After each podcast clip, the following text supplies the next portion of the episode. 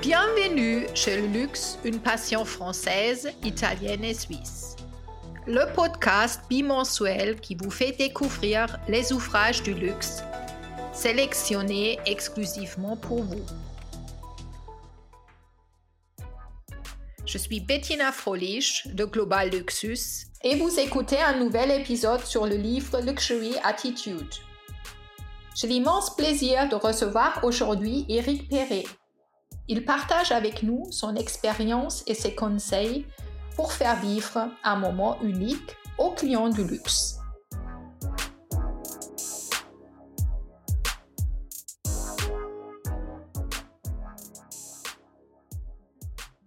Vous êtes artisan en excellence relationnelle, fondateur de E comme émotion, empreinte, expérience, excellence et auteur de Luxury Attitude.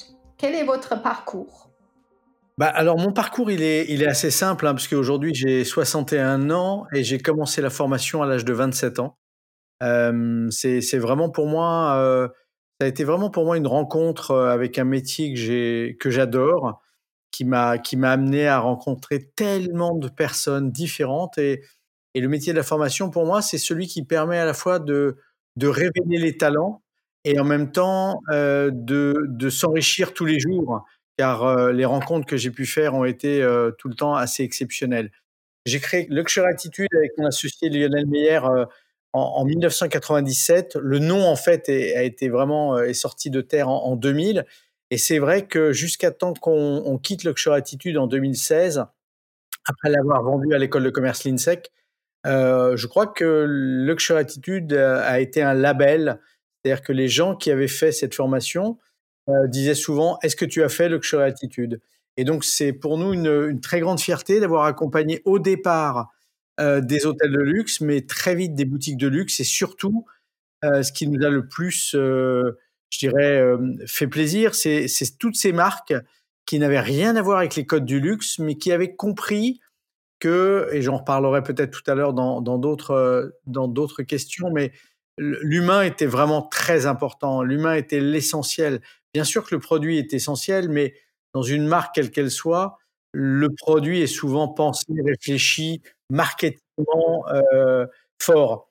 Par contre, les trois derniers mètres, et ça va faire le lien avec la question qui suit, mais les trois derniers mètres de l'expérience client va vraiment être essentiel. Et c'est ça qui va, qui va vraiment compter pour nous la boutique a dépassé le simple lieu de vente. Le concept et la fonction même d'un espace commercial ne cessent d'être réinventés. Chaque détail est pensé, réalisé et mis en scène pour que les produits apparaissent comme des chefs-d'œuvre exposés dignes d'un musée. Matières nobles, décorations opulentes, détails sophistiqués viennent d'épaiser le visiteur tout en illustrant le savoir-faire de la marque. Chaque espace doit avoir son identité propre pour amener le client dans l'univers de la maison. La difficulté est de recruter et de motiver le personnel. En termes de valorisation du métier, il reste notamment beaucoup à faire. Que peut-on faire concrètement? Je crois que en fait, alors moi j'ai beaucoup beaucoup beaucoup beaucoup euh, formé beaucoup beaucoup de monde avec toute mon équipe mais sincèrement, je trouve que les choses n'ont pas beaucoup bougé. Euh, alors, les, les, les, directeurs euh, de retail qui vont écouter cet épisode vont peut-être être choqués de m'entendre dire ça et j'espère qu'ils m'en voudront pas. En tout cas, je le pense vraiment. Qu'est-ce qu'on peut faire concrètement?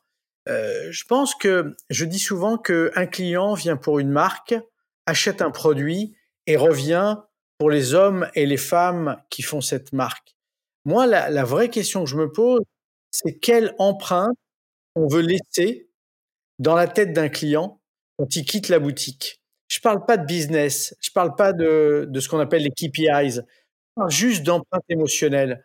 Et ça, quelle que soit la marque, qu'elle s'appelle euh, Ferrari, Mercedes ou Fiat, qu'elle s'appelle euh, euh, Piaget, le, manège à bijoux ou Chaumet, c'est quoi l'empreinte que l'on veut laisser à une cliente? Et je pense qu'aujourd'hui, les marques font encore beaucoup, beaucoup, beaucoup d'efforts pour avoir des produits hors du commun et elles ont raison de le faire. Par contre, il faut qu'elles investissent plus dans le capital humain. moi, je suis effaré de voir les budgets investis dans la, dans la réfection de boutiques, d'hôtels, euh, d'organisations, et, et, si peu sur l'humain. Il faut vraiment qu'on fasse prendre conscience à chaque collaborateur qu'il a une valeur contributive, qu'il est important. Important pour le client, c'est vrai, mais aussi important pour la marque. Antoine de Saint-Exupéry disait Il n'est qu'un luxe véritable, et c'est celui des relations humaines. La relation humaine est l'un des éléments les plus complexes à maîtriser. Pensez-vous que chaque acteur du luxe est conscient que le véritable capital d'une maison est la dimension humaine? Ce capital, il est vital. Euh, vous, l'avez très très bien exprimé. Ce capital, il est vital, mais il est vital pour il est vital pour le client. Aujourd'hui, les clients qui rentrent dans une boutique, qu'elle s'appelle Orange SFR euh, ou qu'elle s'appelle Chaumet, elle, elle, cherche avant tout à trouver euh, à, à, trouver entre guillemets une solution. Alors, on, ne cherche pas une solution quand on va chez Chaumet, mais je dirais que ce qu'on veut, c'est être accompagné. Et aujourd'hui, la meilleure façon d'accompagner les hommes, c'est pas avec euh, avec des chats, c'est pas avec des cobots, c'est même pas avec ces, outils qui vont euh, révolutionner les, les 20 prochaines années. Ce que l'on veut, quand on est client, c'est rencontrer quelqu'un qui va nous écouter, qui va faire preuve de générosité, qui va savoir donner de lui-même sans compter. Et c'est vrai que là, la dimension humaine est importante. Moi, je, je, je prône euh, enfin, je dis souvent une phrase, c'est que c'est le comment qui fait le combien. Les boutiques ont tellement d'enjeux économiques qu'elles en oublient le comment. Comme si un sauteur à la perche, qui, je sais pas, doit sauter 6 mètres 50, par exemple, je, je certainement que la, la hauteur n'est pas la bonne, mais, mais se disait, il faut que je saute 6 mètres 50. Il faut qu'à la fin de la journée, j'ai sauté 6 mètres 50. Mais en disant ça, jamais il les sautera. Il faut d'abord qu'ils se disent, qu'est-ce que je dois faire? Comment je dois le faire, quelle empreinte je veux laisser, comment je vais exister?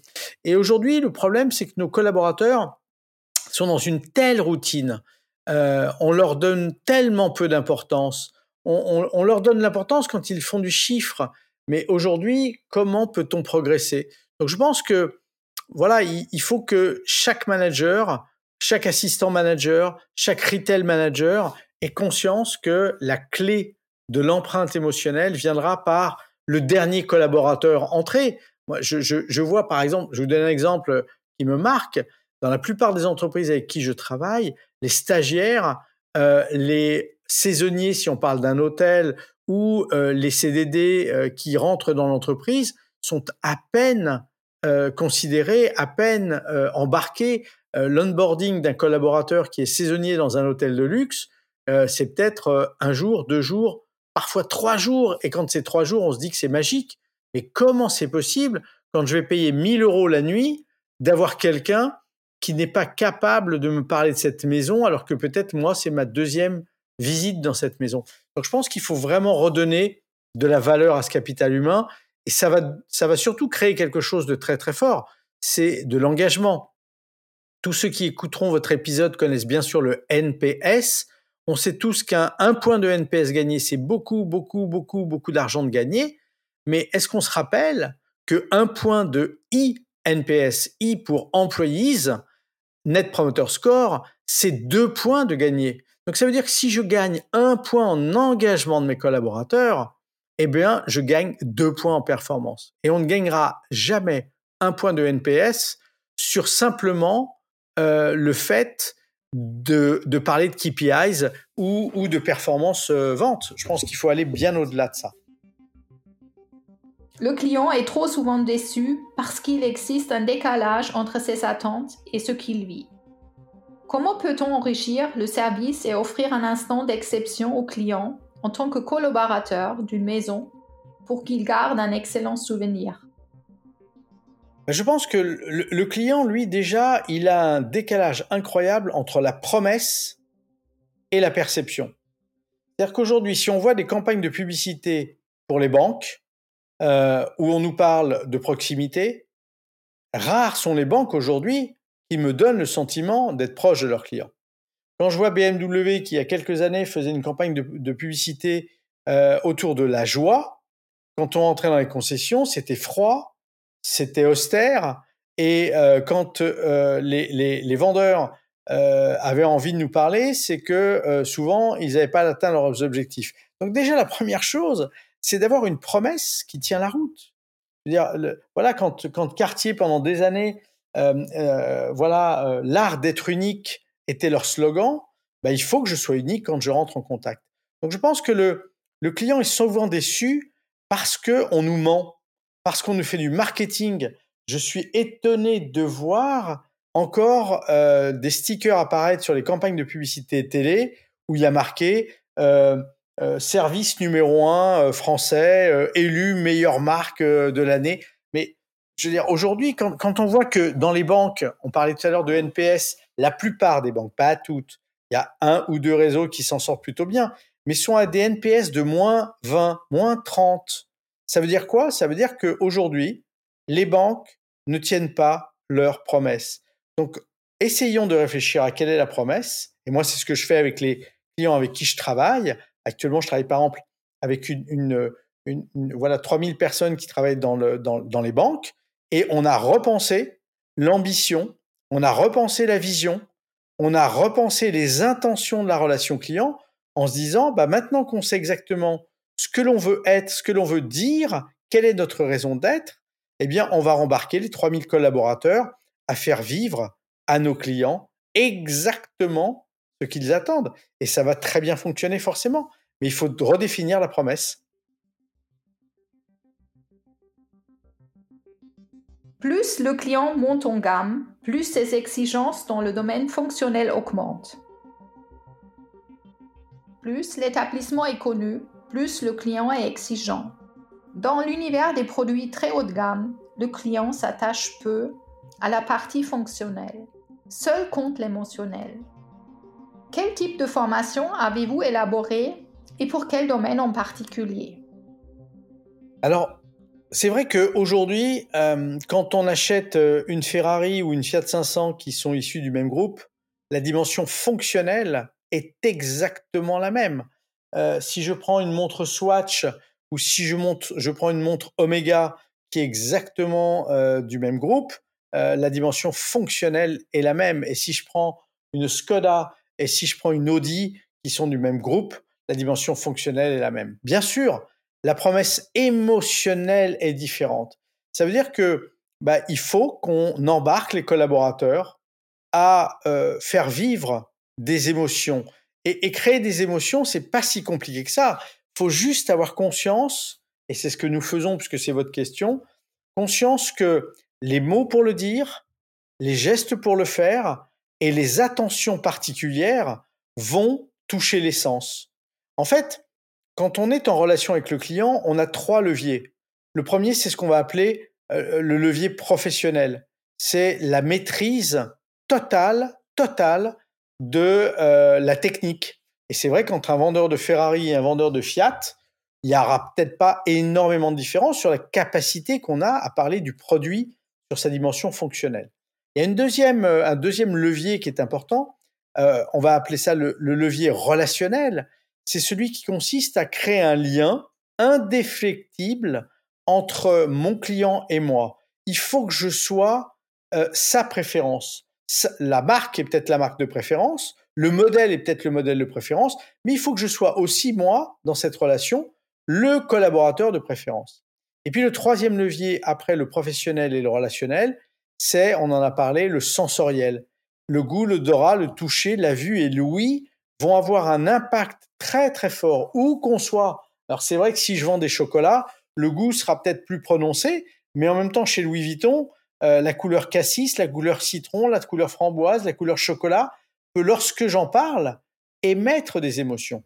Et donc, nous, on apprend à ces collaborateurs, euh, voilà, dans toutes les marques que l'on accompagne et, dans les mondes bancaires, je suis actuellement en train d'accompagner, on leur fait prendre conscience que la gestion de la dimension sensorielle va passer par un geste, va passer par un mot, va passer par une attitude que l'on va avoir et qui va être en parfaite adéquation avec la promesse de la marque il est essentiel de travailler le premier contact. On n'a pas une seconde chance de faire une bonne première impression. Qu'est-ce qu'il faut faire pour faire une bonne impression? Pour répondre à votre question, je vais prendre un exemple que je m'amuse à faire aller, une fois par semaine parce que ça m'amuse beaucoup et j'aime m'amuser. Je rentre dans une boutique et je fais le mec très très sympa. Mais franchement, je rentre dans la boutique et je dis waouh, qu'est-ce que c'est beau Ah la décoration, j'adore. Et puis la collection, elle est magnifique. Ah, j'adore. Qu'est-ce qui se passe? Le vendeur ou la vendeuse sont souvent hyper gentils. Et puis, je sors de cette boutique et je fais la brutie de service. Et, je le fais plutôt bien, hein, sans trop me forcer. Je rentre dans cette boutique et je dis, oh, mais j'aime pas la collection, ça fait vieux, mais c'est nanar. Et là, immédiatement, j'ai très rarement vu euh, des vendeurs capables de me retourner. La plupart deviennent fermés. Alors, qu'est-ce que ça veut dire? On a pendant 20 euh, ans, 30 ans dit que le premier contact était euh, le, plus important et qu'on n'avait jamais une seconde chance pour faire une bonne impression. D'accord. Le vrai sujet, il n'est pas là. Pour moi, le vrai sujet, c'est d'être en mode on en permanence. Il faut que je sois en mode on en permanence parce que être bon avec des clients sympas, c'est très très simple. Le vrai sujet, c'est d'être par exemple exemplaire, exceptionnel, créateur d'émotions avec des clients qui peut-être n'ont pas envie, euh, non, c'est pas leur bonne journée, ou tout simplement, ils n'ont pas compris notre marque. Et là, l'objectif, c'est quand on a un client qui est en mode off, eh ben, c'est de se mettre en mode on et de véritablement, avec beaucoup de générosité, beaucoup d'empathie, et parfois peut-être même en allant un peu trop loin, en étant un peu too, too much, de dire au client à quel point ben, on a été content, euh, de le rencontrer, de l'accompagner et, peut-être euh, qu'on aura une prochaine occasion pour, euh, pour le rencontrer. Et donc ça, ça fait partie non pas des tâches que j'ai, mais de la mission qui est la mienne. Faire en sorte que ce client soit embarqué par mon attitude et par mon comportement. Combattre un des pires fléaux du métier, les certitudes. Appliquer au service, cela donne un collaborateur si expérimenté qu'il en oublie de se remettre en question. Est-ce le cas dans la réalité? Oui, je pense que le pire ennemi euh, de nos métiers, c'est la routine. Euh, c'est-à-dire que l'on, a euh, fait de nombreuses ventes, rencontré de nouveaux clients, réparé parce qu'on était au SAV et pris soin de plein de clients. Et, c'est vrai que cette routine bah, nous amène vers nos certitudes. Alors, inconsciemment, ce type de client ne veut pas ceci, euh, ou ce produit ne se vend pas, ou euh, je n'aime pas ce produit donc je peux pas le vendre. On est bourré de croyances. Alors il y a des croyances qui sont constructrices et toutes celles et ceux qui écouteront ce podcast seront comme moi que quand un matin je fais une belle vente, toute la journée est une belle journée. Et puis il y a des croyances qui sont destructrices parce que si à 11 heures du matin euh, j'ai pas encore fait de vente, eh ben peut-être que je vais me dire une journée pourrie. Et là, forcément, le client qui va rentrer, eh ben, c'est un client qui rentre dans ma journée pourrie et généralement, euh, ma conviction, plus que ma conviction, ma croyance fait que je n'y arrive pas.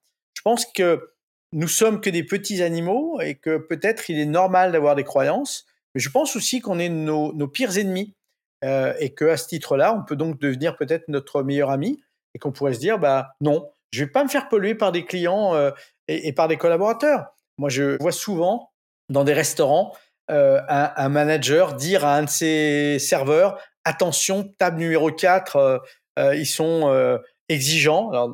d'ailleurs, souvent ils disent un autre mot, hein, mais comme je suis poli et que je suis enregistré, je vais, choisir un mot qui, finit pareil, mais c'est pas le bon. Mais en tout cas, ils sont exigeants. Et eh ben, je peux vous dire que le serveur, quand il se dirige vers la table, il a plus l'attitude et le corps de quelqu'un qui a envie de faire plaisir il est quelqu'un qui euh, met ses deux mains pour se protéger parce que il sait, il croit, on lui a dit euh, que malheureusement ce client était exigeant ou euh, un autre mot que je ne saurais dire ici à votre micro. Voilà. Se concentrer sur un objectif primordial. Faire vivre des émotions aux clients. Pour cela, il faut repenser la façon de travailler ne plus la concevoir comme un moyen de non mécompter, mais bel et bien comme une formidable opportunité d'offrir au client un moment unique. Un collaborateur conscient que sa valeur ajoutée ne se situe pas exclusivement dans ce qu'il sait faire, mais dans la façon dont il le fait. Il se demande ce qui lui ferait plaisir. Il passe en revue toutes les possibilités et se pose la question Qu'est-ce que je voudrais qu'il pense en quittant mon magasin? Oui, je pense que c'est une question euh, essentielle. C'est-à-dire que dans votre question, euh, euh, en fait, les, vendeurs, et c'est normal, sont, je dirais, challengés, j'allais dire terrorisés, mais c'était exagéré, donc challengés à la performance commerciale. Et donc la question qui se pose, c'est qu'est-ce qu'il va acheter? Est-ce qu'il va acheter? Et d'ailleurs, en, technique de vente, on sait très bien, ce que l'on appelle le closing est la chose la plus importante et la plus stressante pour un vendeur, puisqu'il va avoir, il va avoir le résultat de son examen. C'est-à-dire qu'il a passé 10 minutes, 15 minutes, 30 minutes avec un client, et là, au moment donné où le client va donner sa réponse, c'est forcément pour lui la sanction de tout son travail. Et donc c'est stressant. Moi, je pense, je pense vraiment que il faut changer de braquet, changer de sujet, changer d'objectif. L'objectif n'est pas de vendre, l'objectif c'est de créer un lien. Ce lien va permettre forcément à un moment donné le basculement. C'est de créer l'envie, c'est de créer le désir, c'est de prendre du plaisir soi-même déjà à renseigner, à accompagner. Donc c'est vraiment l'approche du comment. Euh, il y a une phrase de Yannick Noah que j'aime beaucoup qui a dit un jour quand on a tout fait pour réussir, tout fait, tout fait, tout fait pour réussir, la pire chose qui puisse arriver, c'est de perdre, mais là, on est tellement proche de la réussite. Donc vraiment, si j'avais un conseil à donner à un vendeur, c'est ne vous dites pas est-ce que le client va acheter? Dites-vous avec quelle empreinte il va quitter ce magasin? Et s'il a une empreinte forte pour le produit, c'est génial. S'il a une empreinte forte pour la marque, c'est bien. Mais ce qui serait formidable, c'est qu'il ait une empreinte forte vis-à-vis de vous, considérant que vous avez été un élément essentiel dans le fait que ce client va passer à l'action et donc acheter. Et là, je pense qu'on revient sur quelque chose qui est très très fort, qui est celui de la valeur ajoutée d'un collaborateur, où qu'il soit. Quelle est ma valeur ajoutée? Comment je peux exister Et je pense que dans beaucoup de marques aujourd'hui, les collaborateurs ne se sentent pas suffisamment, euh, je dirais, valorisés parce qu'ils ne se valorisent suffisamment pas assez pour, euh, pour le client. Malheureusement, peu de collaborateurs intègrent aujourd'hui l'humain dans leur quotidien.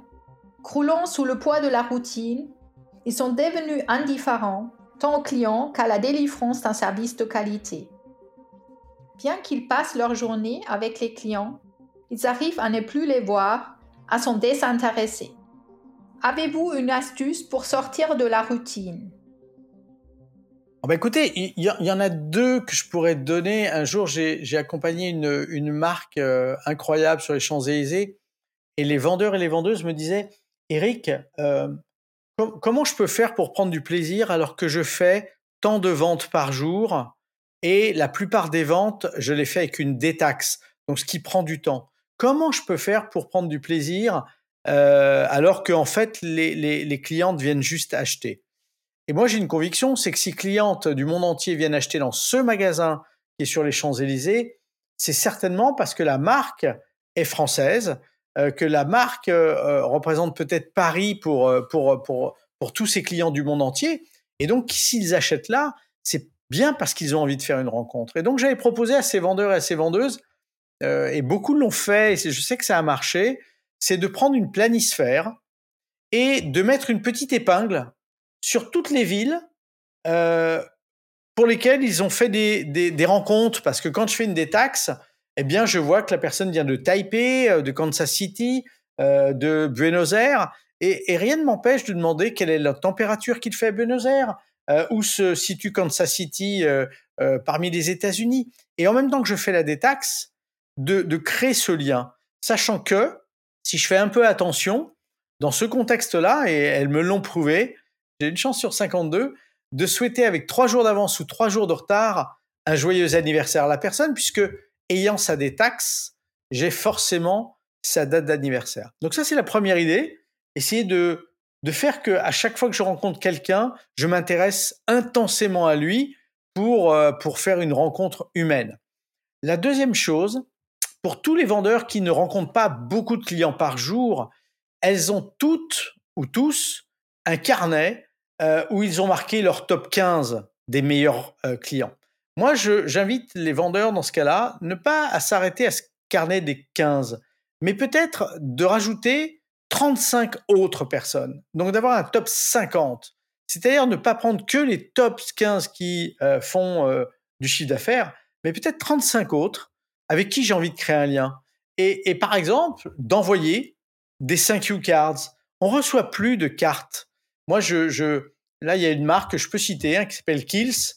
J'ai acheté une crème à 6 euros euh, pour les mains et il y a une certaine Clémence euh, au printemps Haussmann qui m'a envoyé une petite carte euh, pour me remercier, non pas de l'achat, mais de la visite et de me dire qu'elle espérait que je sois conquis euh, par euh, la formulation euh, de cette crème. Voilà. Et j'ai trouvé ça très beau et j'ai eu envie de garder cette carte parce que effectivement, elle a, elle a quitté sa routine et elle s'est peut-être dit, bah, une fois par jour, deux fois par jour, j'écrirai à quelqu'un pour garder le lien et, et exister. Et cette Clémence-là, elle m'a envoyé cette carte il y a longtemps.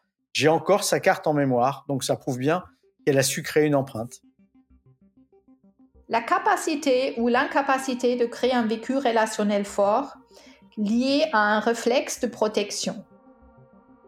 Effectivement, pendant les siècles, il n'y a pas été question de concevoir de véritables relations humaines. Il comptait l'obéissance la plus stricte, la soumission dans les gestes et la docilité dans les réponses. Fondée sur une relation de domination unilatérale, le client disposait le collaborateur réagissait. Pendant la pandémie, le client avait seulement recours en ligne au conseiller de vente.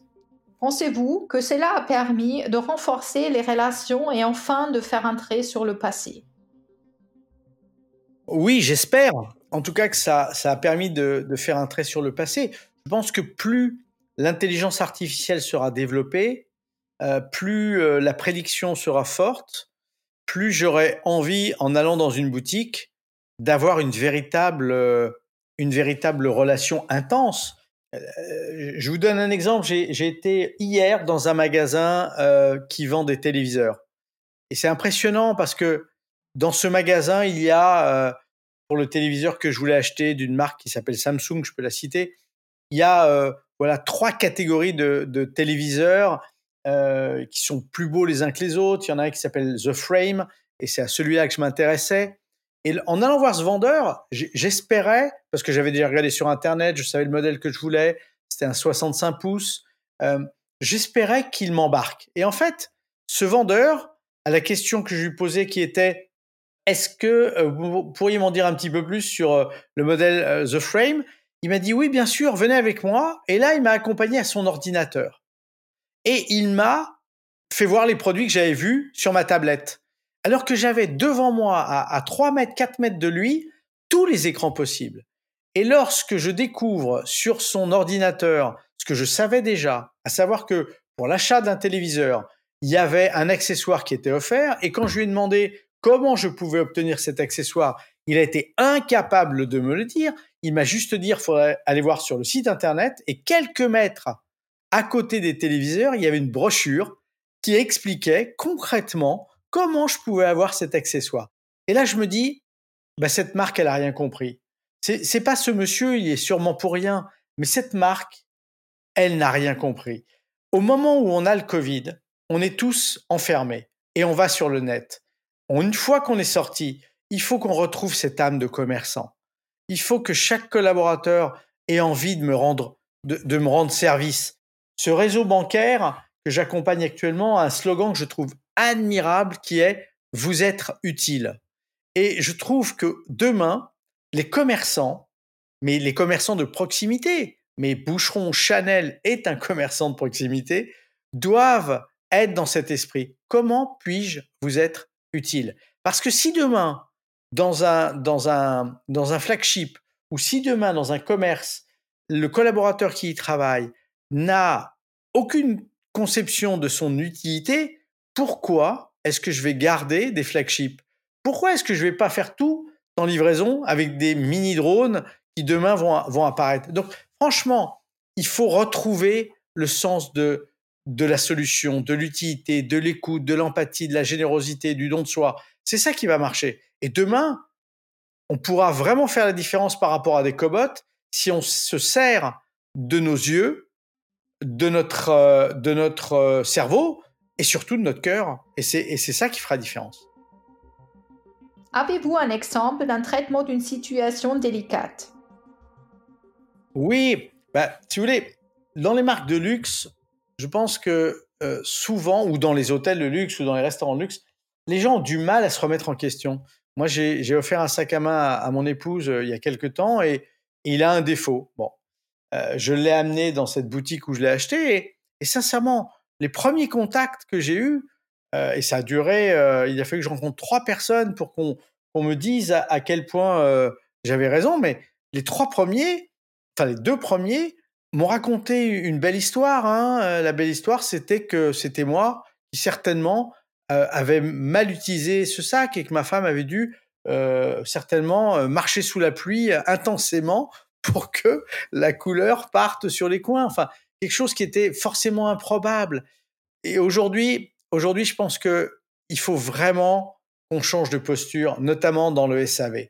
Le SAV, ça peut arriver, il peut y avoir des problèmes, et il faut qu'on se dise que c'est une opportunité pour recréer du lien. Aujourd'hui, le SAV, les collaborateurs sont tellement fiers de leur marque, tellement euh, fiers de leurs produits, qu'ils ont du mal à croire que c'est euh, des défauts. Ben non, je suis désolé. Les, marques font des choses exceptionnelles, mais parfois, parfois les clients euh, n'ont pas apprécié et, des défauts subviennent.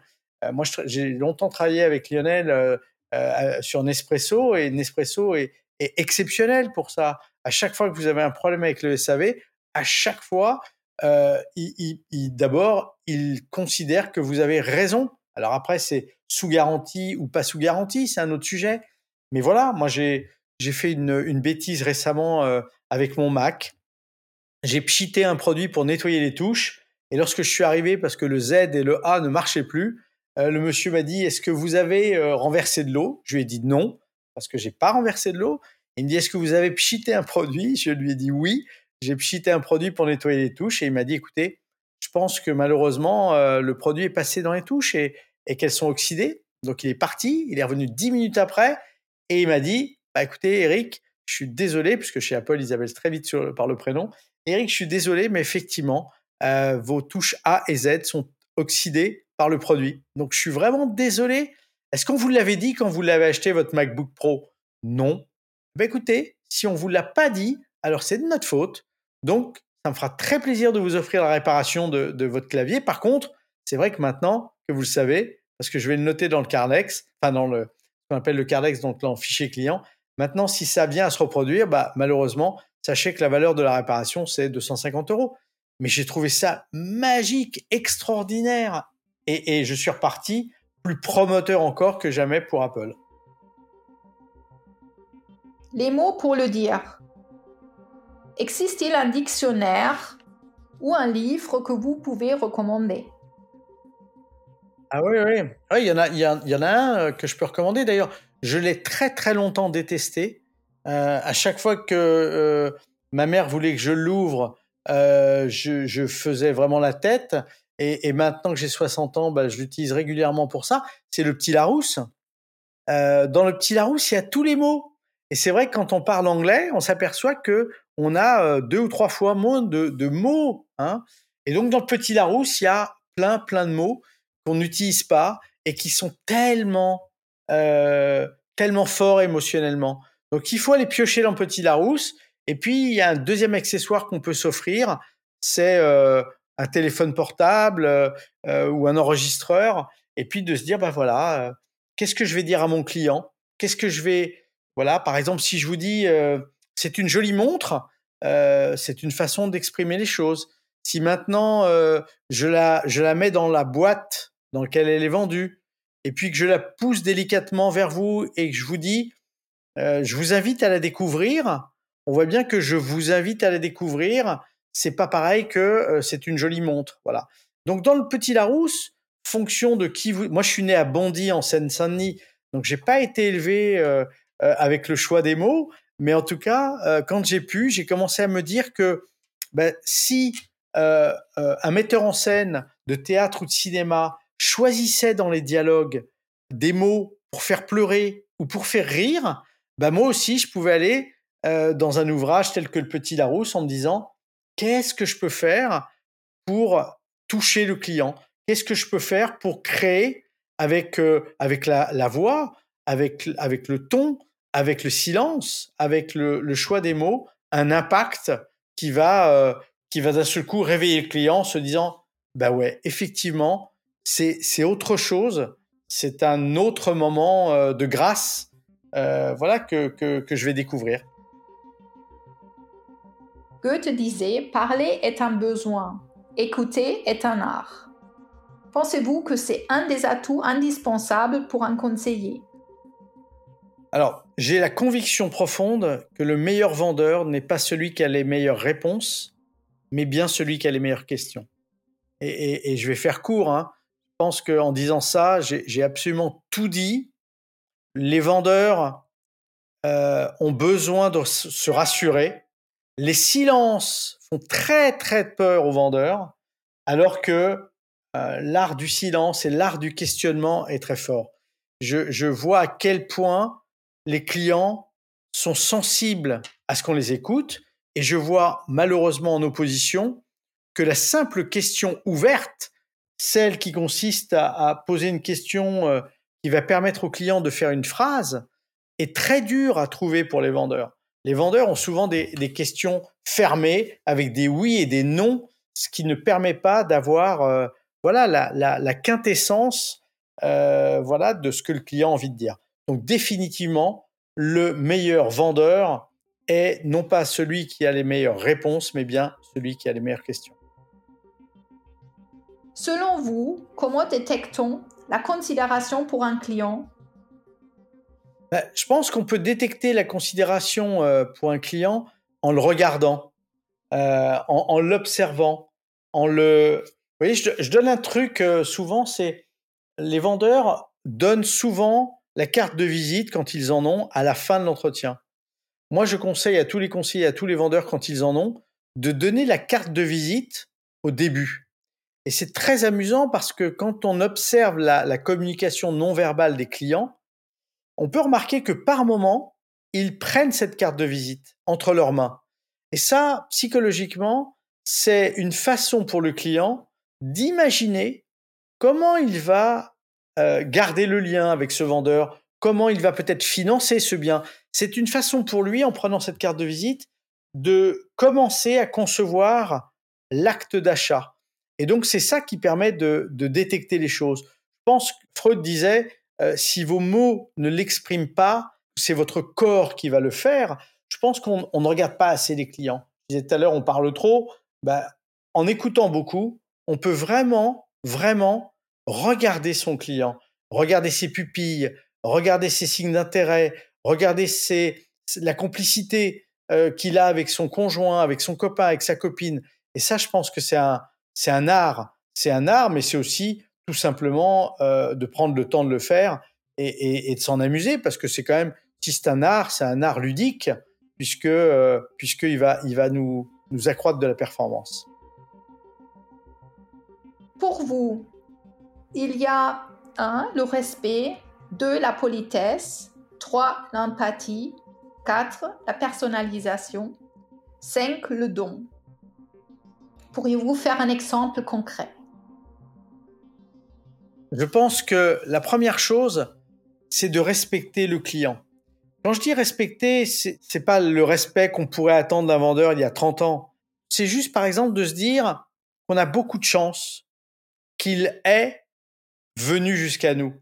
Moi, je pense que la, première marque de respect quand on rencontre un client, c'est d'avoir le sentiment d'avoir une dette à son égard. J'ai une dette à son égard parce qu'il a poussé la porte, parce qu'il est venu, parce qu'il a décidé de perdre son temps ou en tout cas de l'investir à ma rencontre. Donc ça, c'est le respect. La politesse, c'est un signe euh, qui, qui, est difficile parfois, hein, parce que tout le monde, vous savez, vous connaissez peut-être cette phrase, hein, euh, dans les cafés parisiens, il y a marqué euh, si vous voulez un café sans dire merci, ou sans dire s'il vous plaît, c'est 3 euros. Avec le sourire, c'est 1,80 euro. Je trouve ça scandaleux. C'est-à-dire que, alors oui, peut-être qu'il y a des clients qui sont pas très sympathiques, mais avant tout, ce que j'aimerais, moi, c'est qu'on soit poli avec moi. Poli, ça veut dire vraiment euh, avoir euh, un geste.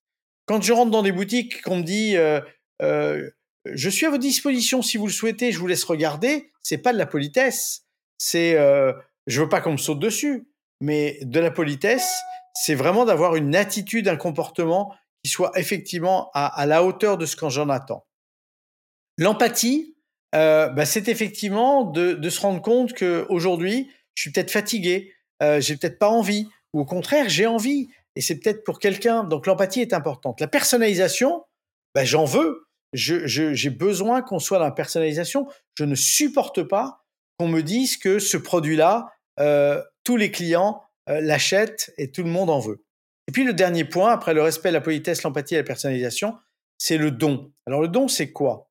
C'est la capacité qu'on a, puisque je disais tout à l'heure, le respect, c'est euh, celui qui consiste avoir une dette à l'égard du client, en tout cas d'avoir le sentiment d'avoir une dette, c'est de dire que quand je vais quitter cette relation, j'ai le sentiment qu'on m'a offert quelque chose de plus, une dimension euh, humaine, une dimension relationnelle, quelque chose que je ne savais pas. Alors ça peut être une anecdote, ça peut être un petit moment de storytelling, ça peut être de me raccompagner jusqu'à après la porte, ça peut être de m'envoyer une 5 you card, ça peut être simplement de dire au client, écoutez, je voudrais juste pour euh, vous saluer, vous, vous remercier tout simplement d'être venu et, de nous avoir fait confiance pour vous renseigner sur ce produit.